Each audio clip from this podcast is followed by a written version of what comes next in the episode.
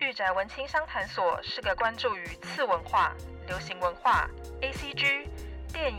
戏剧、艺术的 podcast 频道。阿宅与文青一定是个空集合吗？御宅文青商谈所这个第三空间，希望能让阿宅与文青都能在这里畅所欲言。各位听众，大家好，欢迎大家来到御宅文青商谈所，我是主持人嘎拉西皮 （A K A 嘎啦）。今天呢，我们在现场有两位很特别的小伙伴来宾，一位是仔仔下班中的大酸梅，然后一位是仔仔生友会的花花。老朋友，老朋友，对，老朋友，如果之前有去听我 Jump 的那一集，就应该很熟悉花花了。对，就是我。对，就是他。为什么我们三个人今天会聚集在这个场域呢？主要原因是因为我们举办了呃读书会，御宅读书会，呃对读书会是说的很好听啊， 对，但实际上就是三个人来闲聊作品这样 子。这个育仔读书会主要在干嘛呢？主要是我们一开始会先选定一个主题，会邀请我们的小伙伴，每个小伙伴呢，他会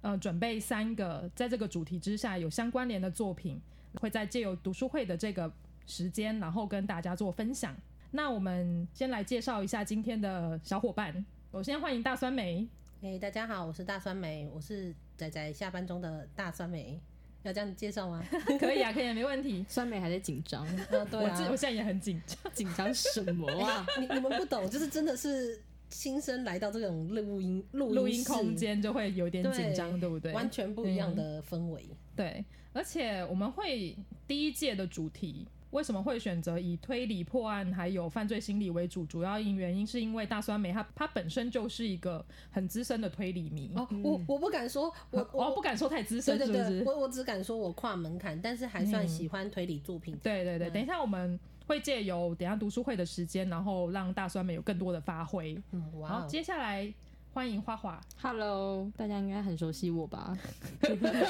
很熟悉，很熟悉很吧？熟悉很熟熟悉悉的声音，熟悉的声音，手到烂掉这样。他等一下就会开始无节制的大大声狂笑，这样子， 然后一直还很帅。对，会一直讲很 帅。可是今天没什么难角，应该有啦，不是你有一堆啊，男角等一下你会讲很多男角啊，啊对，哦等一下我们。嗯、每个人的专业不同，像大酸梅，他等一下就会分享就是关于动漫画的，呃，推理的动漫画。嗯然后呢，我的部分呢，我是会推荐一些呃关于推理啊，还有破案的呃戏剧跟影集。嗯，花花的部分则是跟推理有关的小说这样子。嗯好，那我们开始吧。好的，那就先由我开始。好，那就由我们先来进入了第一个主题，就是戏剧的部分。那我在戏剧的部分呢，想要推荐给各位听众呢是《谁是被害者》的这部影集。嗯，呃，这部影集我不知道呃听众们有没有听过，就是台湾制作的一个，我觉得还蛮高水准，然后剧情也不错的一个影集。然后我在这边稍微简介一下，它是由良人行影业跟汉朝影视，然后还有 Netflix 对 Netflix 一起合作出来的。二零二零年推出的一个台湾悬疑推理电视剧，然后比较特别的是，它的剧本是改编自台湾的推理小说家天地无限创作的小说《第四名被害者》。对，对，然后他的不管是导演啊，还有他的编剧啊，都是非常一流之选。然后更不用讲说他选择的演员都是现在台湾呃戏剧圈里面都是炙手可热的演员，像是张孝全啊、徐伟宁啊，还有王世贤。有没有大家听到王世贤就觉得我好像要回到了明世的 真的 真他的，老牌演员啊。可是我觉得在这里面王世贤演的很好，他在里面演一个金派呢对有嗯点坏的，也不是坏，他就是个性比较急躁，的一个然后警急官公啊，好义的一个演很接员。地气的一种警警长吗？对对对，他警官是有点接嗯地气的那种警长。对啊，然后这一部戏剧在四月三十号在 Netflix 上面全球独家上映。嗯，是然后我觉得我自己很喜欢这一部戏啦，我才大概十集嘛，我就是一口气就把它看完，就是八集左右。为什么会喜欢这一出这一出戏呢？我一开始可能有被他的选角，就是演员所吸引，像张孝全啊、徐伟宁啊，都是现在台剧大家都很熟悉的演员嘛。嗯可是对我老实说，我一开始看到张孝全的时候，我仍然无法脱离他以前都在演同志的那一个形象。哦，是啊，对他以前都在演 我同不知志，道，嗯，而且他就是被列为是同志天才。哇哦，对，他蛮他他蛮符合那个资格的好啊、像是他跟彭于晏差不多类型。啊，彭于晏也是天才吗？对他他也是是天才哇他除了是国民老公之外，他国也民是。老公嘛，国民我老就公不我知觉得道他已。经上国升民到老国公，国民老公，他跟那个什么呃梁朝伟啊，跟那个刘德华、啊是差超不多国民老公，国民老公阶级。好对啊，张孝全他在里面，我觉得他有脱离我以前对他的既定印象啦。哦，对，因为他就是为了这一出戏，他在里面演的是一个呃患有雅斯伯格症的一个监视人员。对没错，对，他还为了这个监视人员，他有去做一些功课，嗯例如说，他在这个监视人员，他可能是一个一个女儿的爸爸，嗯就是有点像是中年男子了，所以是他就觉得说，那我应该要身材更符合中年男子这样子，所以他就是有刻意去增重啊，或者是对哇哦，或者是去做一些，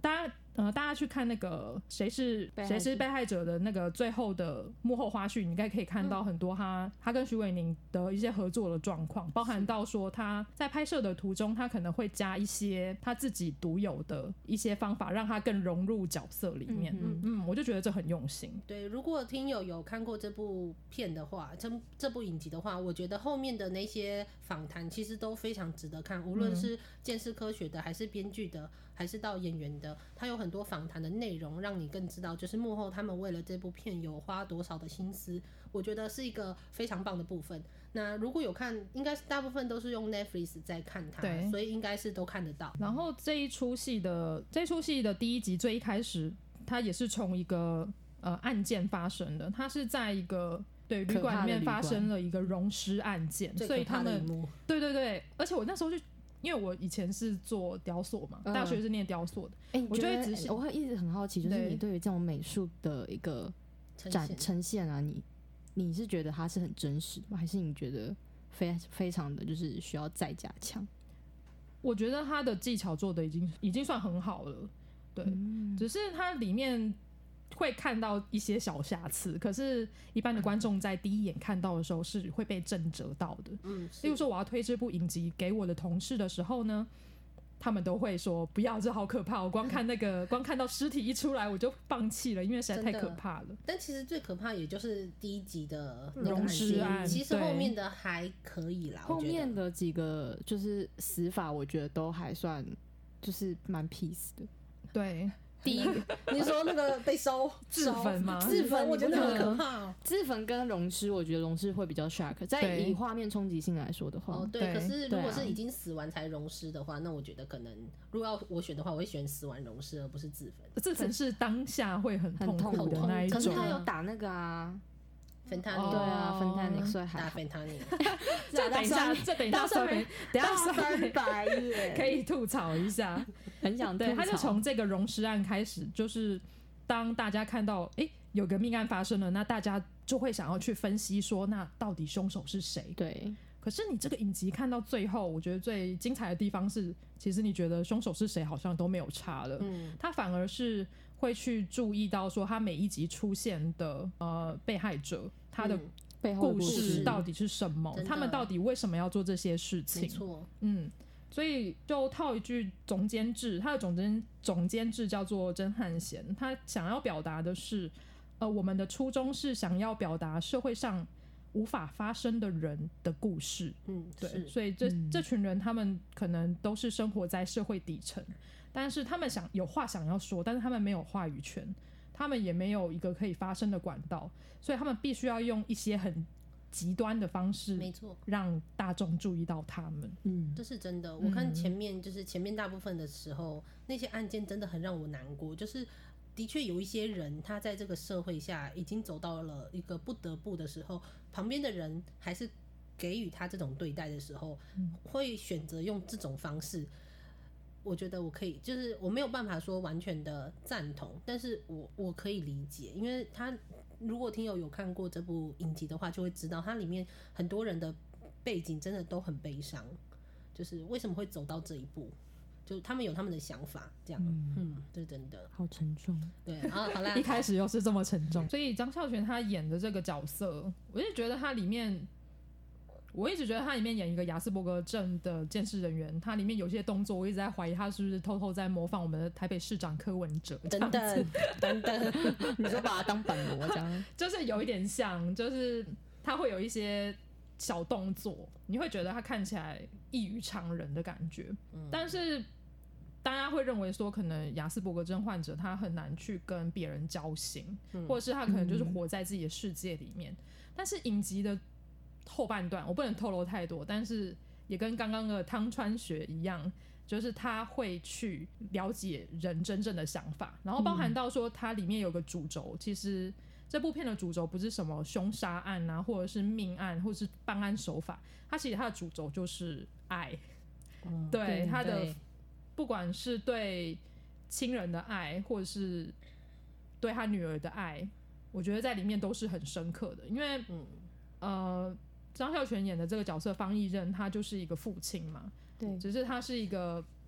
嗯不太顾家里的父亲，应该说他嗯不知道怎么去怎么爱，爱？对他不知道那个方法，所以他就忽略了他的家庭。真嗯的所以到最后，你会看到他跟女儿的相遇，然后跟他们之间的情感，我觉得是很深刻的。是然后包含到他的女主角就是徐伟宁，徐伟宁她在一开始她的演艺圈的起步的时候，她都是演一些白富美的角色，因为她是混血儿嘛，嗯，就看起来就有点像千金大小姐这个样子。嗯然后她在里面演一个是、嗯女记者，可是她一开始演的这个女记者，她是很嗜血的，她嗯的嗜血不是说。哦，我我看到血会很兴奋啊哦之类的，她 其实是对于新闻，她对于独家头条的一个渴望，嗯所以她可以对为了那个独家头条，她做任何的事情，野她心都勃甘勃愿。对对对对，可是她到后面这个角色的转变也很有趣哦，嗯她到这个角色转变到最后，她也是跟方艺任一样变得非常的有人性，她嗯会去对考虑说，我报了这个报道，她会不会造成一些造负成一面些的，呃别人的困扰或是一是些伤害。嗯对，我觉得这一部分也是在提醒，就是现在呃媒体界嘛，对，没错。他们在报道这种社会新闻的时候，他们该如何去调整里面的内容，以及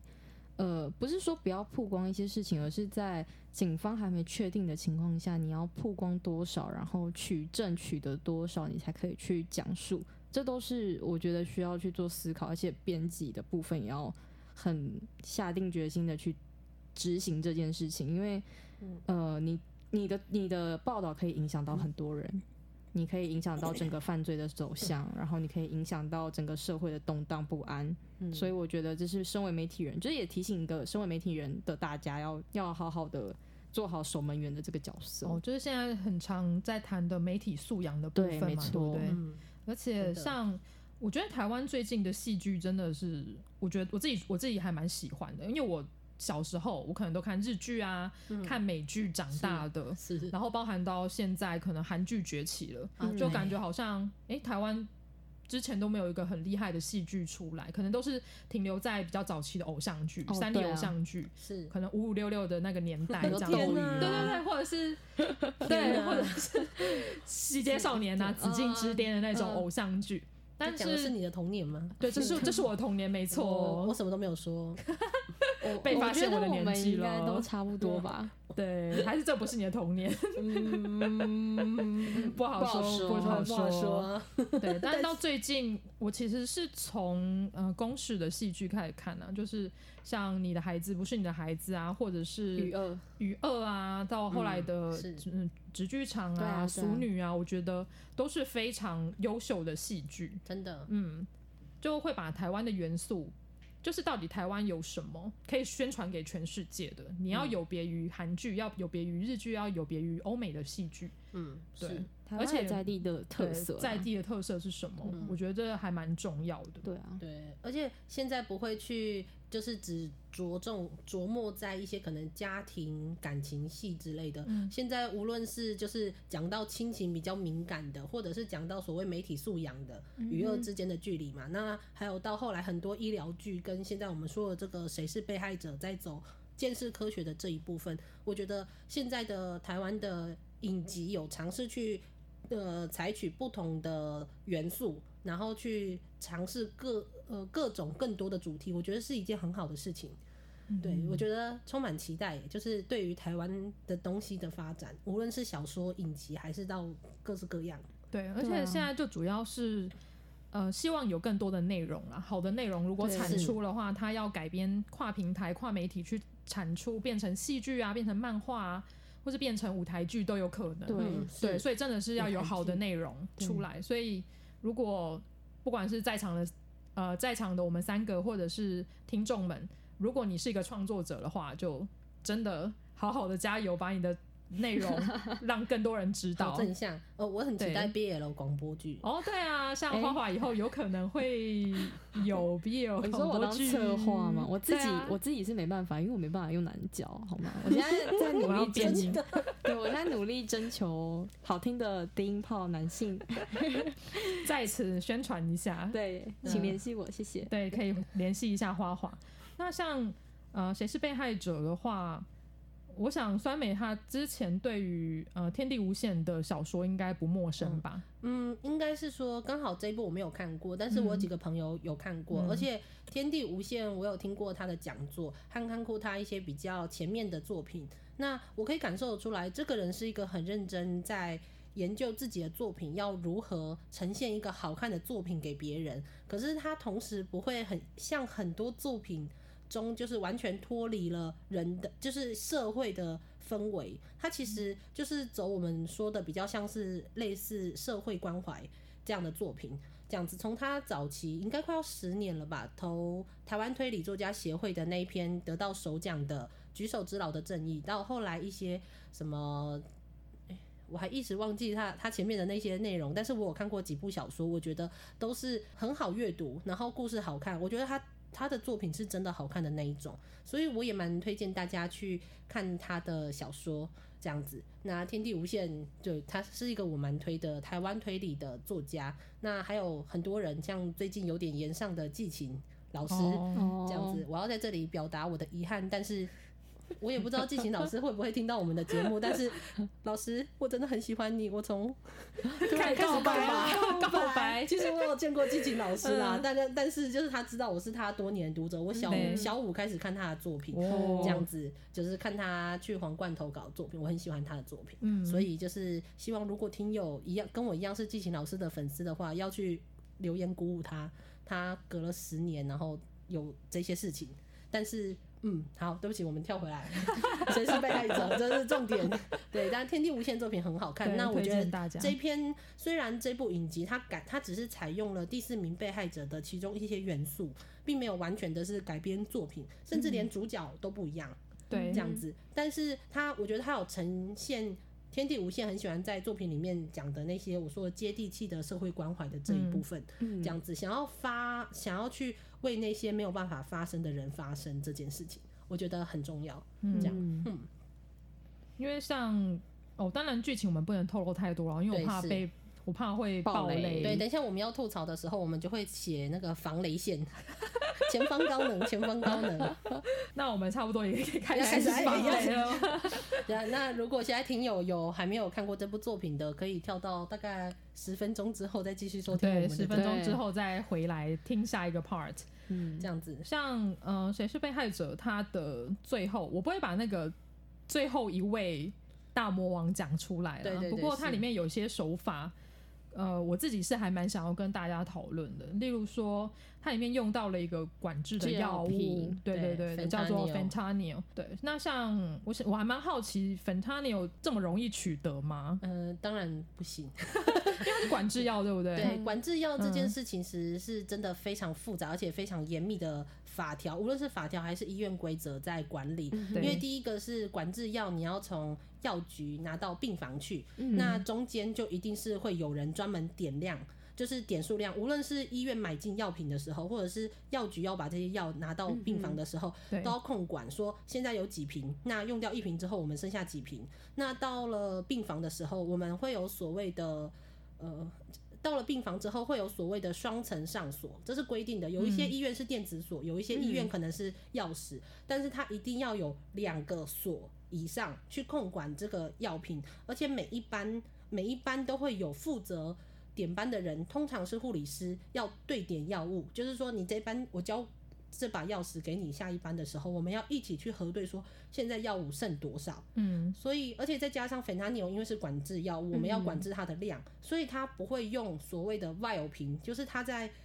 呃这部剧里面，它是就是很很感觉很大一罐，然后可以一嗯直抽、哦好好一直抽。可是 fentanyl 基本上第一个是它比较常用在的是贴片，是癌末的止痛的贴片。嗯那哦第它二就个、直接贴嗯上去，对，但是它的确也有针剂，也是可以用，但是针剂通常会跟吗那个 morphine 一样，就是吗嗯啡、吗啡一样做成小小罐的，然后玻给璃罐嘛，，对，然后剥开抽药，那就是医生开多少就抽多多少，少？哦这这样子我们才能剩下确定说剩下的量没有被用掉。那他看的那个叫做外油瓶，就是一瓶很大一瓶，然后里面很多，然后你看起来可以一直抽一直抽。如果假设是这种药，我们要怎么管制？我们怎么知道你抽多少什么嗯什么的？对而且这样子一直重复使用的话，其实会有感染疑虑。嗯哦，所以这样难怪医院都会把它弄成小罐装的，对，这尽量样的一次用完，对，一次用完完。，嗯，对，就是是有它的疑虑，但是最重要的是，它真的不是一个随便任何人就可以随便偷到的药，更何况偷到的药的人还不是医疗人员这哦对，件事没情。错， 这是多大的医疗舒适？ 这对这这这完全就是医院的医疗疏失，我完全不觉得这是凶手很可怕，我只觉得这是医疗疏 失。对，医疗疏失，对，真的就是，所以当然你要说的话，我我不是故意要去吐槽说，哦，你看这部片拍的多么的失真，其实没有，不如说就是因为我觉得它前面拍的很好，对，我不是前面的什么监视科学，或是他们那一些呃背景下的专业人士，我不知道他有没有出错。可是我觉得他前面给我的感觉很好，而且我很喜欢他在里面关怀每一个被害者、嗯背后家庭的那些故事，所以我非常非常期待后面的医疗。没想到他到了后面的医疗场景真的很夸张，就是就是我没有办法，就是太出戏了。哦，就是包含到 fentanyl 的那个部分跟社工的部分，对，我对假扮社工这件事，我也觉得有点太过了。嗯，就是太夸张了，就是，哎，我觉得社工看到应该会有点不太开心吧？ 对啊，应该，应该多少会觉得有点难过吧。对啊，而且其实社工没有，就是没有那么好假扮啊。嗯，但是，社工不是都要做个登记表吗？呃，我所知道的是，主要如果是在医院里面的话，嗯社工通常是看什么状况要去照会，我们会说可能是说照会，或者是呃调整，我也嗯这怎么？总之是一个系统上面，看是医生跟医疗人员觉得需要，或者是经济上面有需要，就是他们可能背后系统上面会有一些登记，然后就会去找到治那个社工，这样会有一个系统上面的问题。我觉得不会到像是整个故事到的背后，那个医院是让一个未成年的小女孩跑去要去找一个已经离婚的爸爸签对，呃不施行心肺急救复苏术的同意书，对，然后完全没有任何一个成年的人在处理这件事情。然后那旁边不是有一个护理师哦，他还是护理长哦，哦还跑去照顾病人，这是对，人就力人力也太缺了吧？就不这样合，有点不合逻辑啦，对，然后啊对就是他说他多多么的为他们这一对母女难过担心，可是他们没有任何一个人去认真的找到一个可以成年负责这个 case 的的人，而是让这个十六岁的小女孩自己做决定。对自己对做决定，跑来跑去，嗯而且她本来就不能签呐、对啊，对她不能签，然后再加上里面有各式各样的奇怪，你很关，你说你很关心他们，可是没有一个医生，没有一个护理师，没有一个书记，这个医院没有一个人去找社工，或是找任何的资源来介入。但是这在现在的社会中，已经真的真的很少见了，几乎不会有这种极端的现象。那当然就更更不用说那个病房为什么看起来看起来，呃，那个护理师上面是写护理长，而且是写写内内科的加护病房。对，那我就更不用说为什么他那个病房看起来很像一般病房好了，那我就更不要说说你们家没有钱，为什么一般病房看起来那么像私人病房好了，嗯这样那就更不用啊哦说那你的门这为什么可以锁起来，然后 吐槽那的是进点不太来，多，对，那是进不来这件事情超夸张，因为医院都要避免病人会会有有自锁残、门自嗯残、自杀的情嗯对形，所以连例如说玻璃窗是不能，基本上都是上锁的，嗯不可以对开。然后你没有你的门，就算是有锁的，那是不可能没有钥匙，嗯不可能这样子。那不然的话，发生任何事情就是要怎么办？没要有怎么办救？法救他，对，就像现在那个在故事中发生，那真的太夸张了。嗯对，然后更不用说最后虽然说 DNR 啊的确是很难过的事情，要找爸爸签名，嗯，对但是爸爸跟妈妈已经离婚了，不能签签名，哦，只能找妈妈的亲亲属对，哦所以那个时候虽然你知道我那时候看着大雨滂沱中，然后他多么的难过，多么震惊，我只有一个说，为什么没有人告诉他说离婚的夫妻不可以签名？这好像一切都怪到那个 医疗 怪疏到失爸爸那边去。我我跟你说，我完全觉得，虽然说凶手的确有很多误导的部分，但是我认为这个案件让我看到的不是凶手的过分，我看到的是一整个医院的疏失。我可以说一句实在话，我没有办 法，你没办法入我戏，我没有办法觉得这个凶手很凶、嘿很很可怕、很邪对恶，因为我觉得是这个医院的疏失大到让我觉得他们胜过了这个凶手。凶手哦，对，所以我才说哦这是我出戏的部分，这样 子。哦那就 OK 更不用说，那最后那个女儿做出的那件事情，那真的很夸张。嗯就是我那时候其实虽然说我朋友说应该是不会吧，就是不会有人做这种事吧，就是现实中应该不会有人看了这部片就去做这种事，但是我觉得那观感还是很不舒服。我觉得你今天你你这个医院的医疗疏失，让这个女孩最后感受到她没有帮助，到了做出这种地步。比起那个凶手是杀人凶手来说，我觉得这个医院才是杀人凶手。哦，哦，我真的觉得还好有问大酸梅，因为我对平常在看这出戏的时候，我就是入戏很深，嗯，所以我因为你对医疗不了解啊，对啊，我不太了对解，啊所以我就会，我记得 我真的在倒数第二集吧，就是那个女生小女生做出决定的时候，我那时候还是哭了，对，对，就觉得说，哎、这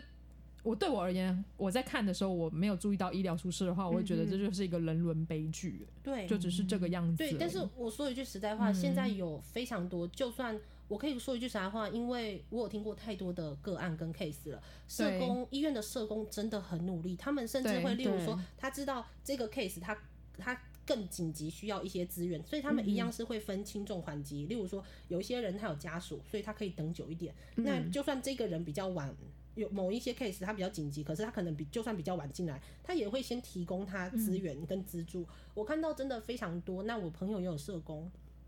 我觉得他们很努力。可是，呃，无论是护理师还是医生，其实他们都会很努力的，尽量在这一块上去减少病人跟家属的遗憾。可是对我说一句实在话，这部片只让我感受到这是一个很冷漠的医院，他在前面的社会关怀如此之多，然后最后呃对面医告诉院我一个冷漠的医 院，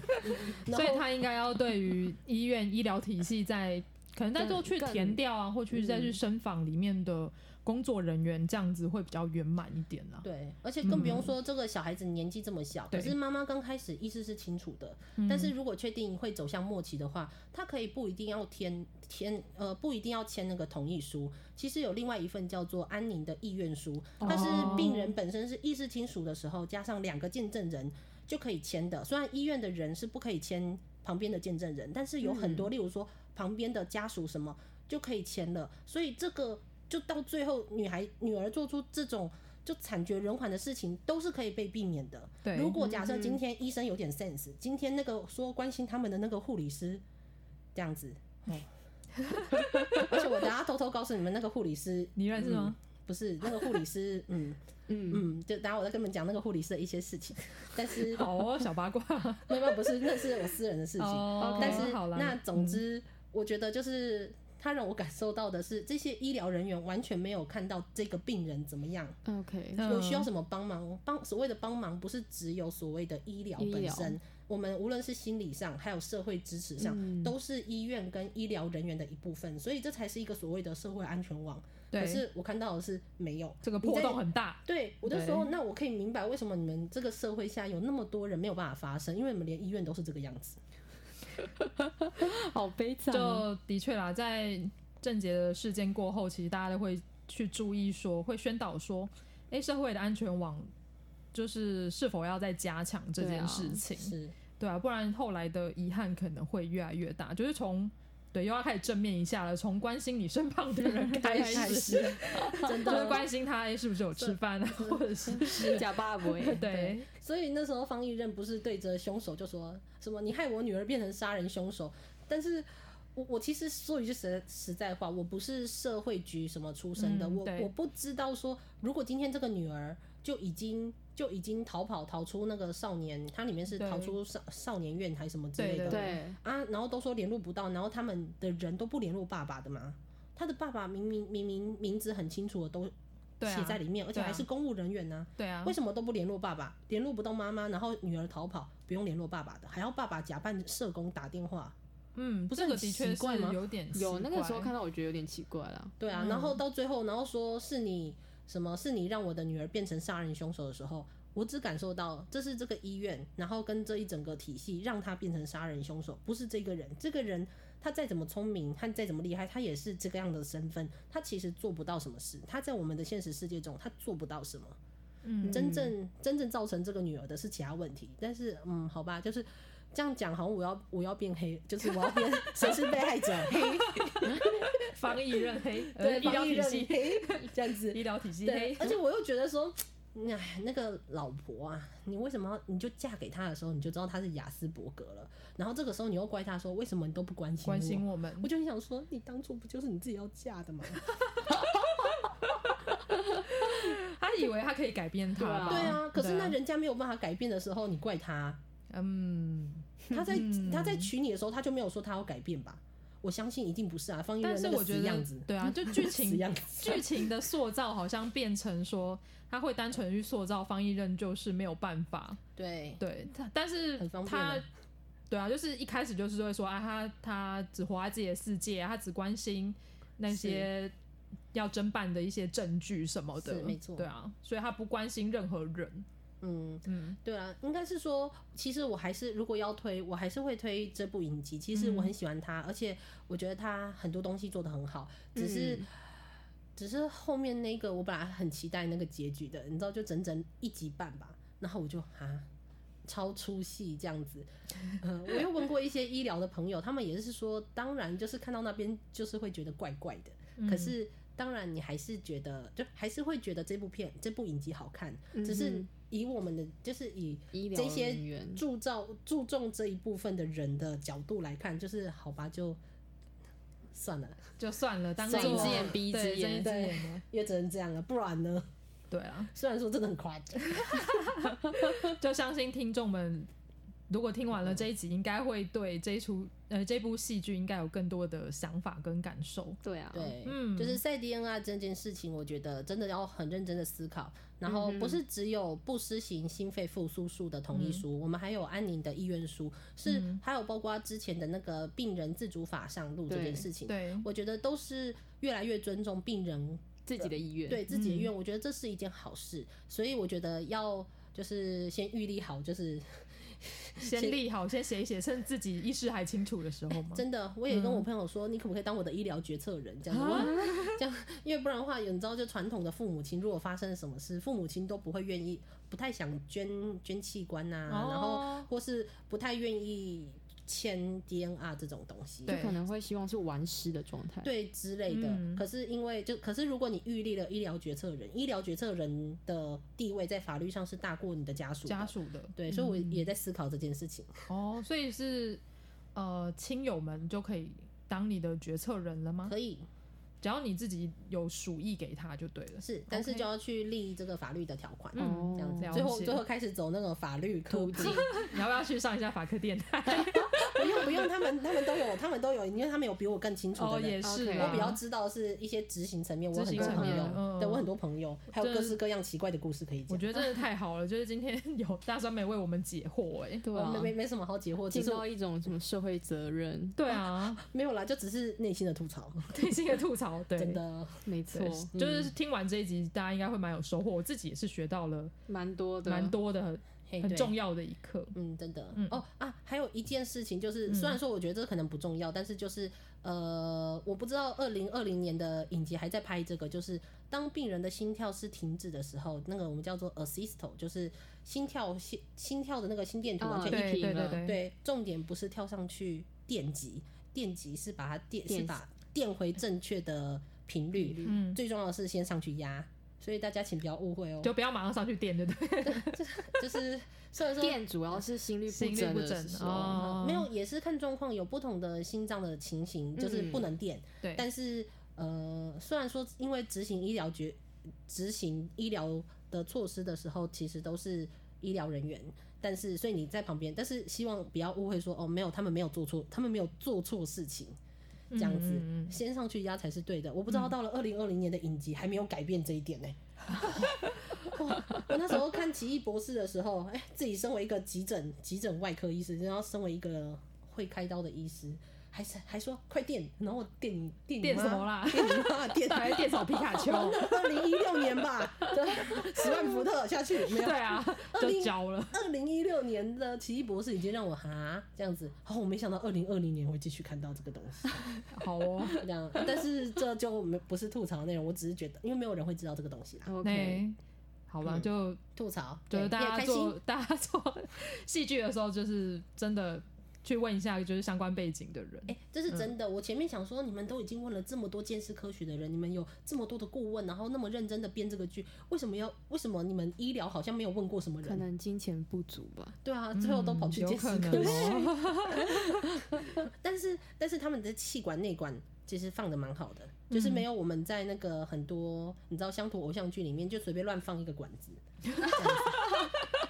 你要插一根吸管我上我这去。次看一看就说，哎呀，反而这个弄得很好，可很好哦是技术性上是 OK 的，对可是行政流程上甚是至不不 OK。 OK 的，哦对不起，这这是吐槽 这样好子，哦 OK 我们谢谢大酸梅，占了太多的篇幅，不好 意思。不会，好，那我们从呃刚聊完了影集，那我们下一个来聊聊就是小说的部分吧。嗯，小说对啊，嗯就是我们今天要介绍的小说是呃画画推荐的。对。然后其实我之前在你的节目有提到，哦，有，啊就是我在吐槽那个包公的，对 包公 呢，对包包公公在嘞哪里的那一那一部，对就是那个呃鼠猫同人啦，对哎那个 CSI 犯罪 SCI SCI 迷集迷集，CSI 是那个美国的另外一个影集，没错它叫没 SCI 迷对嗯集。那它有嗯，它蛮多集、蛮多部的啦。然后我推荐的话，因为实在太多部了，我们实在看不完，所以我推荐了也第前面的第一部的第四集《凶手非人类》。对，对，然后他我为什么会挑这一集？因为他第一集他前面就在讲相尸这件事情，相是那个箱子的箱，对然后尸是尸体的尸，就是一个人把它装进箱子里面，然后变成一个尸块。我那时候正在方形看，这一段的时候，我脑中一直浮现伊藤润二的漩涡、哎你，看是不是？对啊，我也很开心，我想说，哦，好棒的杀人方式哦。对，是就不是是漩涡，它是把人变成一个螺旋螺旋状的，状然后它然后这放个的进话，你就想象你是把一个人塞到一个箱子里面，它变成正方形的，对，是这正样嘛方形，对的正方形的一对个尸块。不对，对对，就觉得哦，好我好我猎看奇到哦，超开心，然后所以于是我就赶快马上还没有看到后面，我就去跑去查资料，哦是然后真查不到，你说好要认如真何好把认人真塞塞进到箱箱没子有，没有子我里里？先面去查了这个民族，哦然哦，后图再去西对不对？对，然后嗯我只找到胡图族跟图西图族，西就族是那个是卢安达饭店的对那没个错在非洲的非故洲事的一个那个我有看，很好看，嗯不是重点是对，我就很难过，就是没有这个就查不它太到它应该就是属于一资料种架空的一个对，一个死法，我觉对得一个故跟民事。民俗有民关俗的有关我本来很期待，是不是？因为一开始我看到我也觉得很毛，因为我想说它掺杂了就是那种民族的各那种古古代民族民族的那种就是一种信仰对，跟那种呃让人家民俗学上面那种很容易让人觉得害怕跟恐惧的那种氛对对，围，就有点像是那种那个之前那个那个什么啊盗墓盗哦墓那盗个、墓笔对会让记对会让人家觉得怕怕的这样子那种哎感对觉。很细然后他这一集，他这一集的内容也跟那个有点关系。然后他的死法就是，其实你到后面你会发现，其实根本就是人人为造成的，就是那个哦相对啊思也不是是真正的就是千年古尸之类所以的。我很难过。 你在看到最后就说干骗我这样子，哦对然后锤你这电个脑，骗子， 很生气，欺骗我的感情。 对，但是因为鼠猫很 OK， 哦，你虽然里面哎呦有一点对淡淡的情愫，我们不止淡淡的嗯哦，吧，很浓烈的情愫，就是我有一度就是哎、诶奇怪，怎么两页都白的？ 觉得觉得很闪，他们的互动过程中，真的在那里讲说你这洁癖老鼠，你这贼猫这样，然后我就对够喽。够喽，不不要要跟我再好好认真办案好没有吗？办 案中调情也是一种，情就是调情情调 调吗？可以对这样吗？不行 吗？他们总是需要一点舒压方式吧，要不然警方 就是对，压力太压大，力很大了每 个都跟刚刚的王世贤一对样。啊，每个人都很暴焦躁、暴躁的，啊，这样会比较好吗？呃呃，可能吊桥效应吧，就是这时候很紧张，然后就越爱彼此。哦，有这样可能哦哦，有可可能这样子，对，因为我在看《鼠猫》就是 S E I 的时候，嗯，我自己我自己会喜欢这个剧本的原因，是因为它是 base 在以前的七侠五义的故事，对对 对，就是同我人小时候，就是我小时候看的《包青天》。对嗯他另就类是同把人包包青青天天的那里个面的人搬到现代，对对然对后用呃古代的那种什么开庭的方式搬到现在，变成是一个警局。就只差没有那个虎头铡拖出去对砍了对的那种对对感对觉，对斩了对，但是它里面的人就是像呃锦毛鼠啊，还有像那个展昭啊，然后嗯是嗯王朝马汉呐、对他都是直接搬到就是现代的场景，我觉得这很有趣，因为我本身喜欢看历史剧，嗯，所以我就会想象说，哎、像之前那个福尔摩斯也是啊，对啊例如是说 BBC 对啊嗯，BBC 新世纪福尔摩斯就是，哎、福尔摩斯假设他是现代人的话，他会怎么样生活？你就会发现，是哎、他其实还是会一样蛮机车的，呃 对，对，也是会一个很机车的人。没错，他嗯对，真的无论如何都是个机车的对人，，而且我在查资料啊，嗯，看完小说去查资料才发现说，哦，原来尔雅的这个网络小说它有改编成电视剧、有，啊，他要哦出电视剧、广播剧、漫画都有。哇哇，这全平台制霸哎、好对强啊，哦，因为他就是，哎、你要想，他从我国中连载到现在，哦是哦，啊那那么 久，他很久了。我上次不是跟你说了吗？哦我就是对觉得他不知道要出到几集，然后我就觉得头很痛，他到底要不要出完？它多久更新一次？不不定期更不定新，期哦，不定期哦，天那哪很痛苦哎、就是基本上我那个时候已经追到了，我那时候看着刚看的时候，它已经第三部了，所以你想它是开头就是一二部的时候，不知道是在多早之前，对，才是这一这一个系列大概有十年了吧？哇塞，真对的，啊，嗯然后到现在还没有追完，跟但是猎人我觉一得样它里面 对。差不多，但我觉得它里面的整个角色设定啊，然后跟什么剧情啊，我觉得是还蛮有趣的啊。如果不要看到后面的话，不要看到后面，所以还是就建议在中间就收手我们嘛这。样子推荐没有问题 吗？呆呆住的时候，对， 就中间就可以收手了。对对，而且我觉得它不影响，就是我觉得它很厉害，是它不影响你单集观看。对，它是它一个，它是一个呃，一个案子一个案子下去做区分，它不是一整个连贯的，所以我觉得你可以不用太担心说，哎、你可能这个案子你可能没看到前面的案子，你会不知道下一个案子会怎么进行，但不用担心，因为它两个它是独立的剧本，对嗯只是人物要人物要稍微想一下，因为它里面太多人了，而且就都白是玉堂啊、展昭对都是啊俊男美女。真对的没嗯，王朝马汉、嗯张荣、包诶拯，赵虎，然后包青天，真的对，白池，嗯，对，是哦，公孙策啦，对，公孙策是我最喜欢的一个人物，里面塑造的角色最猛。哦，最猛的，就法医角色，我那个时候好爱法医哦 对，，我觉得公孙真的超适合法医 的我。就觉得天呐，法医也太帅帅了气了吧！吧？就是与尸体为伍，但我觉得很帅。嗯，我也真的很好奇，说是不是因为影集中不是都会塑造一些奇怪的人来当法医吗？哦然后对说什么睡在停尸另外一间，对，睡在在另外一个解剖台上。对对我真的对对很好奇说，真他的们吗？会这样吗？很脏哎、我们要不要下次可以扣印一下？就是法医高大成 来，对啊，哦哦，高大成可以。 吗？应该不行。 那如果对法医有兴趣的话，也可以就往呃法医见识科学的话，我记得 Podcast 是呃 Podcast 上面有一个阿善师哦，的阿见善识、师我有听见识哦实对录，对好好听哦，对哦听到就是啊开他心。在讲他在讲命案的，就是十五分钟。十五分钟命案现场，没有没有，他就是在讲，主要在讲说他们他那时候发生有什么案件，然后对他们是对用对什么方式去鉴鉴识，然后识的或者是嗯分，就是也不是分尸啊，就是呃法医解剖之类的，然后去调查出呃怎么样是符合一个科学的推断，而不是单纯的去现场看一看，然后做评论。嗯这样，子对对哦对，他有现场的经验啦，因为我们。我们距我们距离法医实在太遥太遥远远了，了我们就只能没错从流行文化，甚至日剧啊、动漫啊、小说对啊里面知道没错法医这个角色。嗯那但是真的很脏。嗯说明他们每天有定期消毒。哎、那个消毒不是我我要说，不是那个什么消毒水泼一泼呢，嗯，没有那么简单，没有那么简单吗？基本上不会。我觉得光所以是福马林的味道我就没办法。对，所以我我是真的很好奇，是真的有法医会干这件事吗？我不知道有没有还人是会。不知道哎、有可能命案多的时候，就是没地方睡觉了没地方睡觉。但是我觉得，无论如何，宁可在椅子上睡觉，也不要去解剖台上睡觉。 对啊而且通常如果假设真的这样的话，他们的例如说设施应该会给他们一个可以睡觉的地方，哦对就像医院会给值班的对医啊师有一个值班室、值班室，嗯，对啊，对啊，就还怎么蛮样都妙不的，要去睡解剖台 吧，很感觉脏很冷又很臭。对啊，我我如果假设你今天是实验室里面说什么拿视频来煮咖啡什么之类，那我就算了。有常听到哦，对啊我我常我我听不知到，道这是真的嗯还假的。我有听过，我有听说过，对对嗯啊，但是有听说什么在哪里煮在哪里煮火锅不够咸，然后拿那个医院的生理实验水倒进去，我可以不知道这真的这还样吗假的。我们以这前这我们以这可以前最这样多吗不知道，我我以我以前念雕塑，最多就只有拿那个 烧陶艺的窑拿来控寒机， 好有趣哦，就说哎、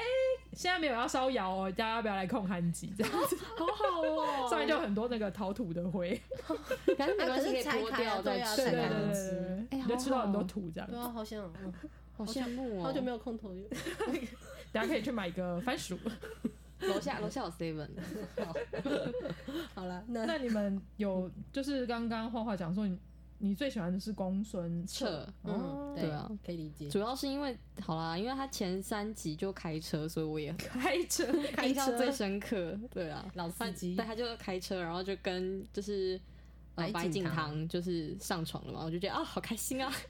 现在的男性听众们应该就哦，嗯，嗯，怎么好像怪怪的？怎么又聊腐了？不太对， 这我跟你说，这一部其实它是一个就是全民 BL 系列，也没有到完全全民 BL，它还是有就是 BG 项，但是基本上还是主角们都是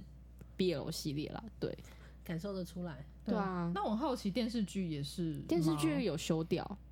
可是他们都，可是他们也都找那种很帅的那种俊男，然后有点所以若有似无的那种感暧觉。暧昧取向啊，不是对说啊那个什么广电局新的那个好像有规矩说什么最后要变成兄弟之情？对啊哦，对对对，全部都对会啊变成兄你弟会。看他到就陈跟陈情镇魂令是一样的、啊，跟陈情令一样的啊、嗯对看到对就对很生气。对啊，我妈我妈就很期待，然后说：“哦天啊，这个好浪漫哦，这样子。”然后我就跟她说：“呃，可是是兄弟之情哦。就虽然这一部作品它稍微讲到兄弟情啊，或者是比较腐向的部 分，但是但我还觉得还是好作品对，还是好作品。就是希望大家还是可以去看一下这部作，就是男性观众不要太排斥这个就部分。就是其实对你可以呃，重点放在办案跟它里面一些奇奇怪怪的案件就好。嗯”对啊对啊对对是没错。好，嗯那接下来我们下一个部分呢，我们将要介绍啊、呃一部跟侦探有相关的漫漫画画。嘿对对，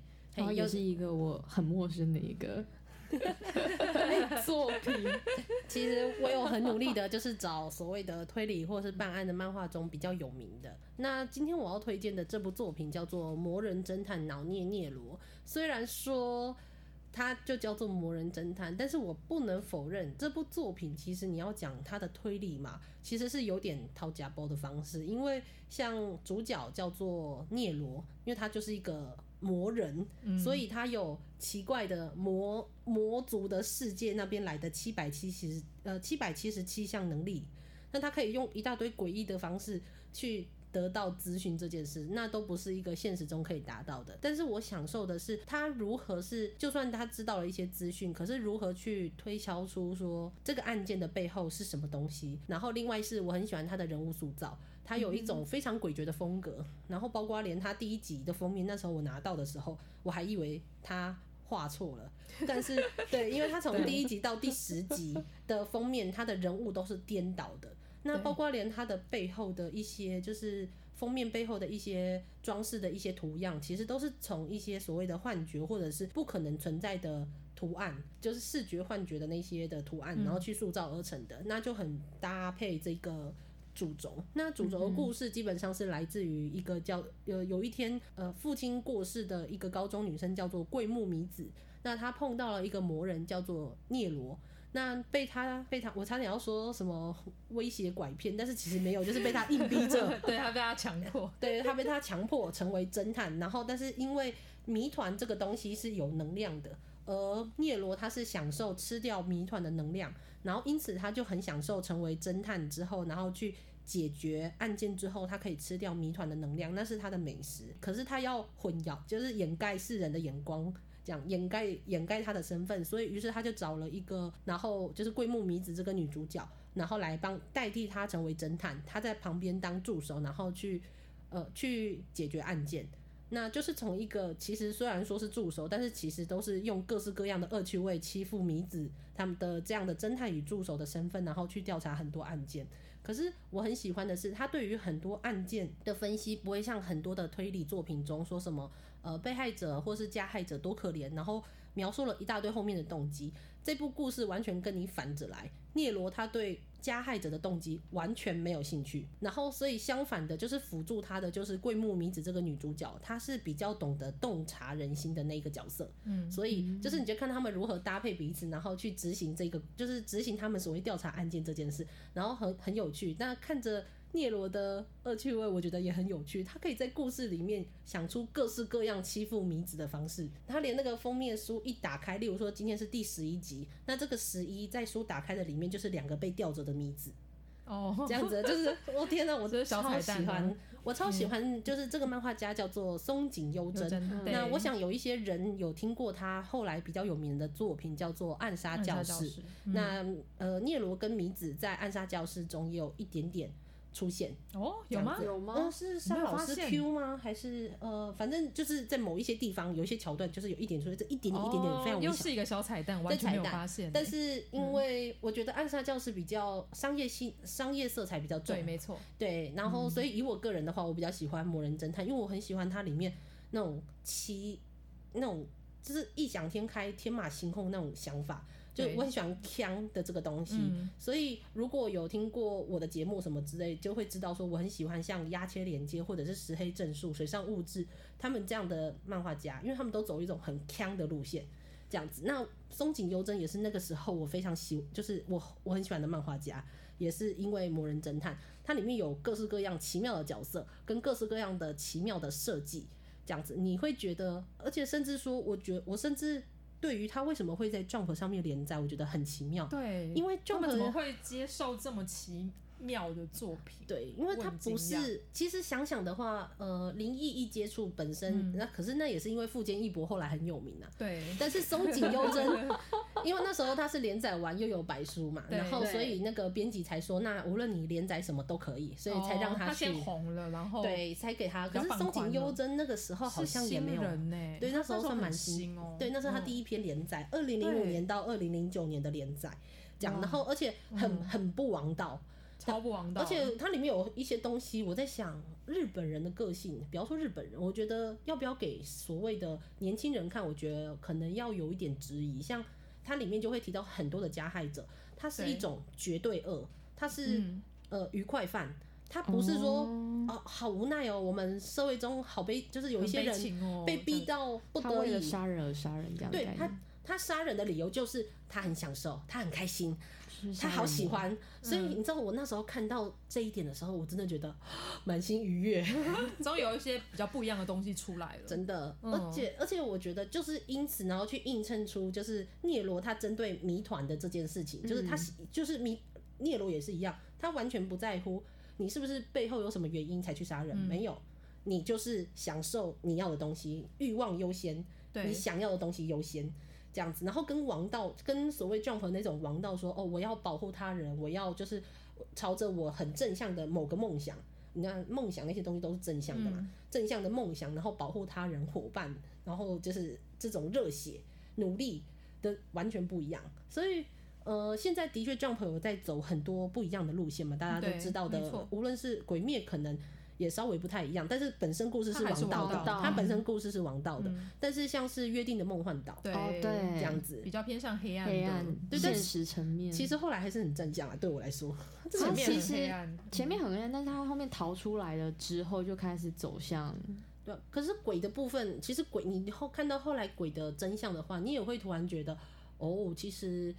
真的是每个不同的生物有自己的无无奈，奈，哦对，这样子，嗯然后你就会，其实你不会觉得说对这个世界觉得好悲伤、好好哦，绝对，望，比较不会，对，但是嗯我觉得《魔人侦探就》就是一个就是走一种恶趣味跟猎奇路线的，他甚至连我觉得它里面充满魅力的角色，除了聂罗以外，还有就是他们的反派哦叫做那个叫做 X。 X，你不觉得很棒嗯？啊？像刚刚我们讲到的相尸，有对没有？他就是把人杀了之后，然后包括血啊什么，就融合成一个箱子。嗯对对对对对，有一些没奇错怪的红色超能力一样的红东西色的箱子，对，嗯然后好迷人哦，你不觉得吗？对，然后他是一个少年的样子，嗯然后都穿白色的衣服，是，对，然后但是你就觉得，哎，一个少年，可他看，可他就是做一些很可怕的事情，对，对然后我就，然后旁边跟 I 之间的关系也很有趣。对，然后就是它里面各式各样的坏人，甚至就算变好人，也有可能变坏坏人人，嗯的那些角色之间的很多价值观的冲突啊，然后或者是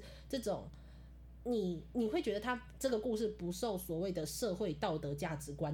规范。嗯对，那当然，因为女主角她是高中女生，她会想办法用她洞察人心的那些能力，还有身为高中女生的身份嗯去拉住这些事情。但是你就会发现，这里面没有什么正常人。对它里面都是呃对都是怪怪的，人，对，所以你会觉嗯得很棒吗？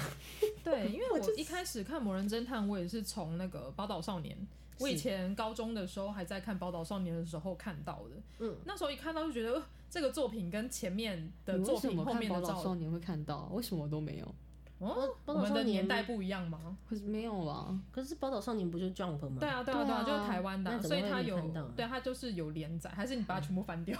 我知道，对对 对，哦，有可能就是因为 哦画风风好好看 看，对试画一下，哦但它的画风真的是太特别了，就是特别到你很难忘记。但是我小时候也是吃看吃画风的，所以嗯我哼那时候没有很仔细的看。嗯，对，但是我很喜欢 X 的这个角色，没因为错他就是充满刚刚魅力所，说的绝对恶嘛。嗯，是他跟一般的本格派的推理就是有很多的精密计算呐、有很多陷阱啊、犯案手法，就是在这一部里面好像都不是那么的重要。对，而且尤其你说本格的话，你就会发现他们的坏人通常是要么为了钱，要么为了名利之类 的，嗯嗯对，或者可是情感纠葛啊什么的。对，可是我说了，就是在这部故事中，这些都不重要，欲望对优先。对对，他就有点，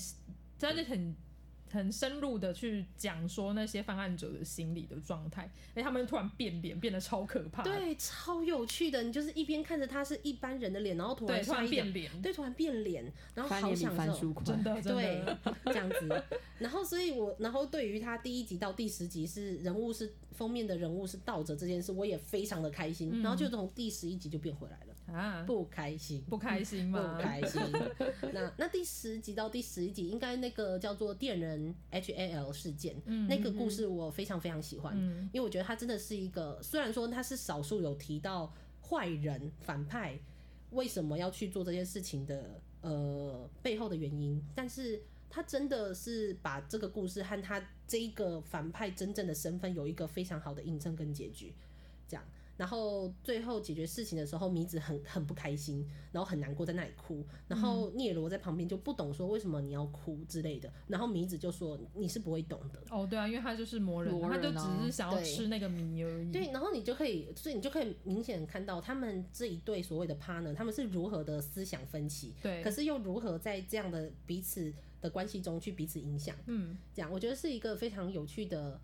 呃的算是配对吧。但是很可惜的是，也被腰斩了啦。嗯哦，他被腰斩吗？对他，他很他很是明被腰显，斩。很明显那个故事到最后那样是被腰斩的。哦，对因为然后 Jump 的话，我觉得在 Jump 上连载，你就要冒着被对被腰腰斩的心理虽风准然备虽然说它已嗯经连载得还算久了啦，比我想的还要久，但是2004我很明显可以感嗯受到它应该是被腰斩了。但是因为后来就去暗，呃后来画了《暗杀教室》就很有名嘛，很有名，嗯对那大家都爆很红喜欢，可呃大家都很喜欢喜嗯喜欢，欢。嗯大家都很喜欢。可是我不是说《暗杀教讲室是》暗杀教室，我还是吃不下去。为什么？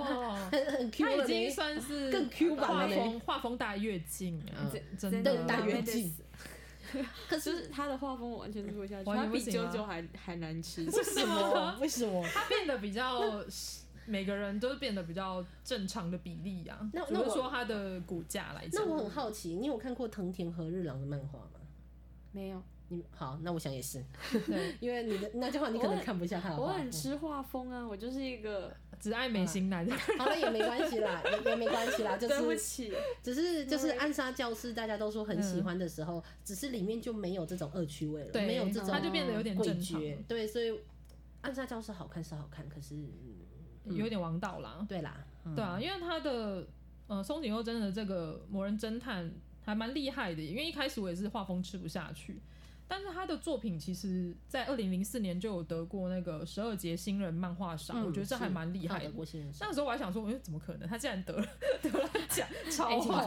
坏尊重请尊哦，重超坏。请尊重人。家，但是他的剧情 Respect，OK 但他的剧情跟角色塑造，我真的还蛮喜欢的没。错，就是你一看就是不会忘记的剧情，嗯是嗯难以忘怀，但是唉没办法，大家还是看 Jump 嘛，还是喜欢看那个热血啊、王道 啊、胜利呀、啊，但是没关系，系，花花如果看不下那个他的漫画，但说不定看得下他的样子，因为听说松井优真有得到日本最啊然后帅我刚的刚 Google 了一下，有我吗觉得还可以啦，就是也没有到非常的，帅这样。对，啊，真的吗？那就还还行，一直还都行说漫画家不怎么样哎、没有没有，我不是这个意思，哦就是他他的外貌，我觉得已经算是已经算不错，哦，对，就是因为松井优真有得到好像日本票选什么第三名英俊的男漫画家吧，嗯 哦这，样子，所以花花现在再查一下他的到底有脸，多帅这样，呃，然后他目前是他可以接受的范围，还是有点不太行啦，哦，还是有点不太行的范围，对，对，但是可能是日本的人可以接受的范围。哦对，没有我就对是帅台哥日要美求比感较高对啦台日美感有差。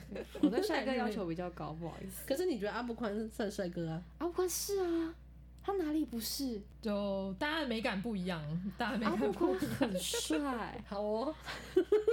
好哦，到底为什么你们你没没有办法 get 到阿布宽的帅吗？应该是说日本人的长相对我来说基本上不是帅哥，啊可是阿布宽很不不不因日本欸，为他长得比较立体，比较浓对一啊些。是没错，可是阿布宽的那个样子也不是我的菜。哦 OK，好啦，我要说一句实在话，我毕竟我的我的内心真的觉得比较帅的都是二次元，这是真的。哦，真的 啊，就是好吧我喜欢打宅宅们都我这喜样欢子啊打字自内心就是散发出来那个 OK 角色魅力。对。 OK，这样那就子没办法好，了我。们这样得到一个共识。 对，瞬间，瞬间，瞬间好，好，那我们今天的节目就差不多到这边喽。哎对，不过各位听众，你刚刚听到的就只是三分之一的部分，剩下的三分之二呢，要去哪里听呢？当然就是去我们的大酸梅的仔仔下班中，还有仔仔生友会，就是到花花的频道去听剩下两个 part。嗯，那我们就到这边喽。如果喜欢我的频道的话，就欢迎到 Apple Podcast、Spotify 还有 Sound On 来听我们最新的集数喽。拜拜！ 拜拜。大家拜拜。刚刚瞬间爆了我的 节目，太好笑了。